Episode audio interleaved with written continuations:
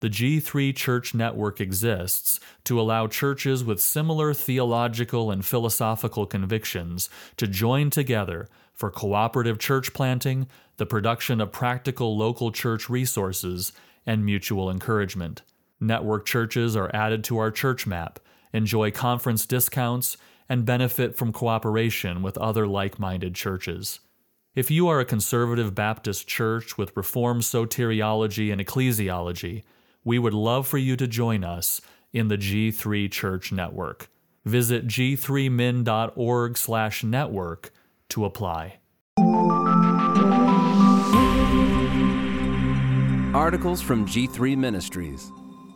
John Gill and the Two Witnesses in Revelation, written by Chipley McQueen Thornton. Everyone wants to know who are the two witnesses in Revelation 11? Moses and Elijah, Enoch and Elijah, James and John, Peter and Paul. Gill suggests they are not two individuals, but rather two parties. Number one, gospel ministers, and number two, gospel congregations. To catch his drift, you must understand his prophetic timeline. Gill's prophetic timeline. As we've detailed prior, Gill sees Revelation as prophetic eras the church must endure. The church already has passed through the first five trumpet judgments. We currently are under the sixth trumpet, and the seventh trumpet is yet future. In his purview, the church currently is in the Sardis church era, in which true congregations have separated from the Roman Catholic Church and are spreading slowly like leaven.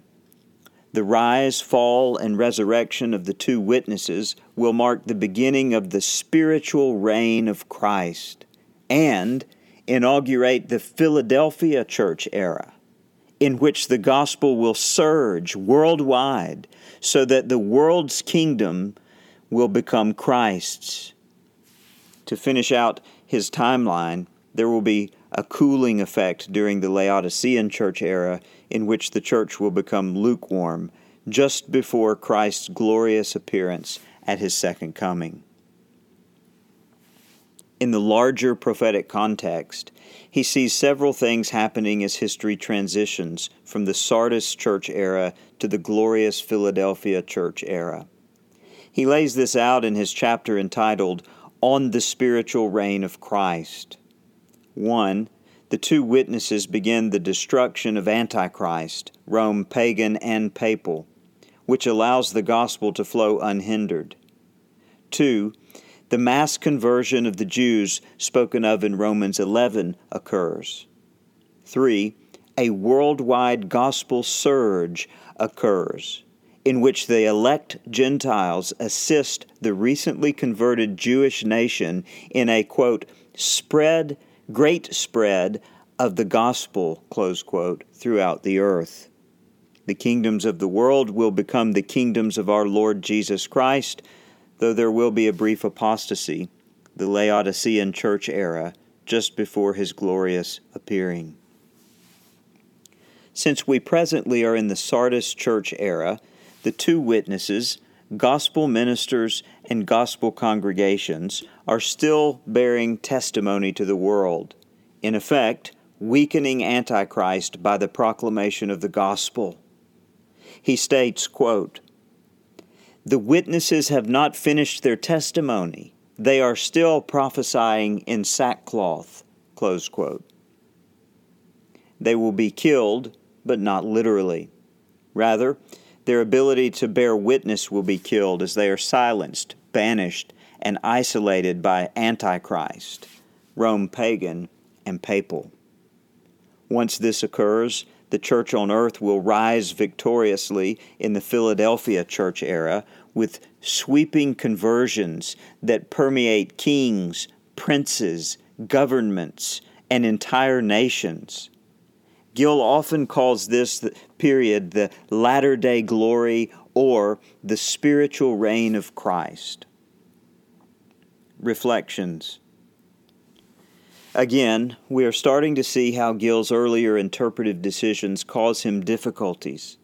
His decision to see the book as forecasting prophetic eras requires that he spiritualize or allegorize the specific details that don't fit. Let me provide a few examples. First, the most natural reading of the two witnesses in Revelation is that they are two persons. Yet Gill's earlier interpretive decisions pigeonhole him into naming two historical persons that fit their description. Yet we find no historical persons who rose up with those powers over plagues and natural phenomena, much less who died, rose again, and ascended into heaven. This complicates things for him.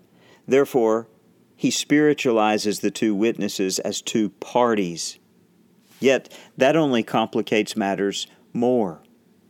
Second, neither of the two parties, gospel ministers or gospel churches, were killed and rose again.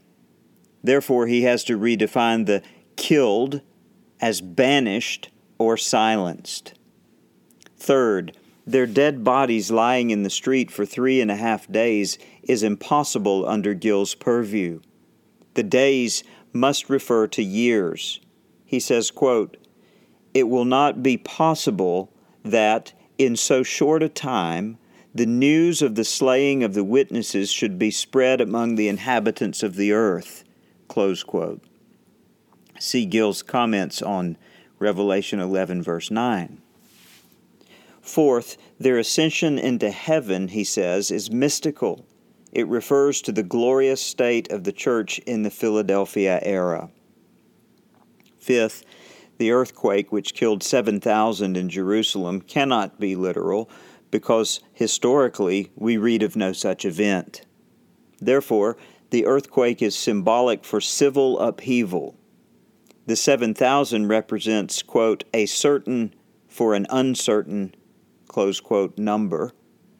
And the city is not Jerusalem, but either Rome or Great Britain or France. All of this is problematic on many levels.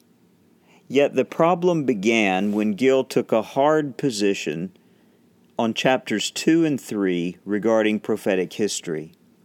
Once he did that, he had to pinpoint actual historical events and connect them to textual data points to justify that decision.